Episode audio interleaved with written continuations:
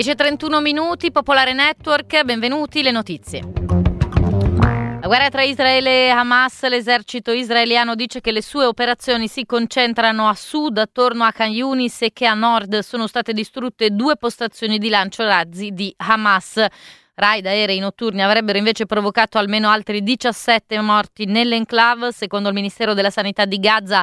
Dallo scorso 7 ottobre le vittime sono ormai più di 30.200, di queste secondo il Pentagono 25.000 erano donne e bambini. È salito intanto a 115 il numero delle vittime accertate per la strage della farina di venerdì a Gaza City dopo che i militari hanno aperto il fuoco contro i civili in attesa degli aiuti alimentari. I medici dell'ospedale di Al-Adwa, che ha accolto una parte dei 760 feriti, dichiarano che l'80% di questi presenta lesioni d'arma da fuoco. Il dato è confermato anche dai delegati dell'ONU che hanno visitato la struttura. L'Organizzazione Mondiale della Sanità denuncia che negli ultimi dieci giorni almeno dieci bambini sono morti di malnutrizione e disidratazione, conferma della grave crisi alimentare in corso eh, nella striscia, mentre crescono le pressioni su Israele da parte della comunità internazionale per un cessate il fuoco.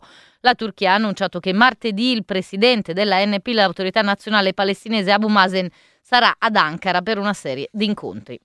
Gli studenti di Pisa e Firenze tornano in piazza oggi a una settimana dalle manganellate su cui perfino il Presidente della Repubblica ha ritenuto di intervenire a difesa dei ragazzi. Entrambe le manifestazioni sono concordate, stavolta autorizzate dalla Questura dopo gli errori della gestione della piazza dello scorso venerdì. Il Dipartimento di Pubblica Sicurezza ha annunciato per oggi una gestione più oculata, una presenza più discreta di uomini e mezzi. A Firenze si attendono circa 2.000 manifestanti, 5.000 a Pisa. Manifestazioni in sostegno di Gaza del popolo palestinese si terranno come ogni sabato anche in altre città. A Milano l'appuntamento è per le 15 in piazza San Babila. E a Milano si svolgerà anche un'altra manifestazione questo pomeriggio convocata da diverse associazioni che si occupano di inquinamento e qualità dell'aria, manifestazione indetta contro l'inazione della politica su questo tema e segnatamente eh, contro l'inazione di Regione Lombardia. Ieri l'ATS di Milano ha diffuso alcuni dati relativi a una ricerca che confermano da un lato l'impatto pesante dell'inquinamento sulla mortalità generale, dall'altro l'efficacia in termini di salute pubblica della riduzione della circolazione delle auto. Chico Forti, l'imprenditore trentino in carcere da 24 anni negli Stati Uniti, tornerà in Italia. L'annuncio l'ha fatto in serata ieri Giorgia Meloni da Washington, subito prima eh, di entrare a colloquio con il presidente Joe Biden. Forti sta scontando un ergastolo senza condizionale in un carcere di massima sicurezza della Florida e si è sempre proclamato innocente. L'autorizzazione all'estradizione è stata firmata ieri.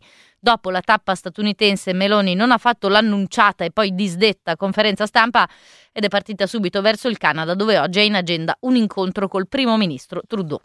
Si svolgerà oggi a Roma il congresso del Partito Socialista Europeo, ospitato nella capitale dal Partito Democratico. Già ieri si sono svolti incontri e bilaterali tra i rappresentanti già arrivati in città che hanno reso omaggio al monumento a Matteotti e sono poi andati a cena in Campidoglio. Oggi dovrebbero essere presentati ufficialmente il manifesto verso le elezioni europee di giugno e il nome del candidato uh, del gruppo, che sarà quello del lussemburghese Nicolas Schmidt. Il conflitto in Ucraina nella notte un attacco di droni russi ha colpito un condominio causando almeno due vittime a Odessa. Sette persone risultano ancora disperse, ci sono anche una decina di feriti. Diversi edifici in città sono rimasti danneggiati, i missili russi hanno causato morto anche a Kupiansk nella regione di Kharkiv. In Russia invece nella giornata di ieri sono 128 le persone fermate o arrestate per avere partecipato ai funerali di Alexei Navalny a Mosca o ad altre manifestazioni in memoria del dissidente morto in carcere. A dirlo è stata l'ONG per la difesa dei diritti umani OVD Info. Gli arresti si sono registrati in 19 diverse città. Ieri migliaia di persone hanno partecipato ai funerali di Navalny a Mosca al grido di Russia libera e no alla guerra.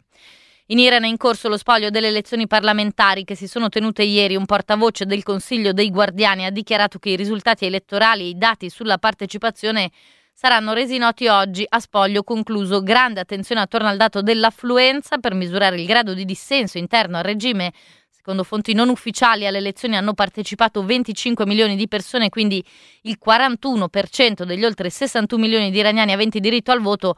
Altri attivisti stimano una partecipazione a livello nazionale attorno al, 10, al 30%, ancora più bassa nella capitale Teheran, dove si sarebbe registrata un'affluenza attorno al 15%.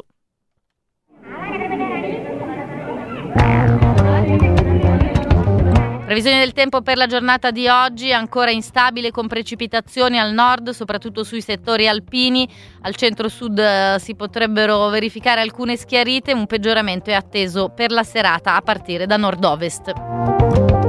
10.36 minuti è tutto per questa edizione, la prossima alle 13, grazie per l'ascolto, a più tardi.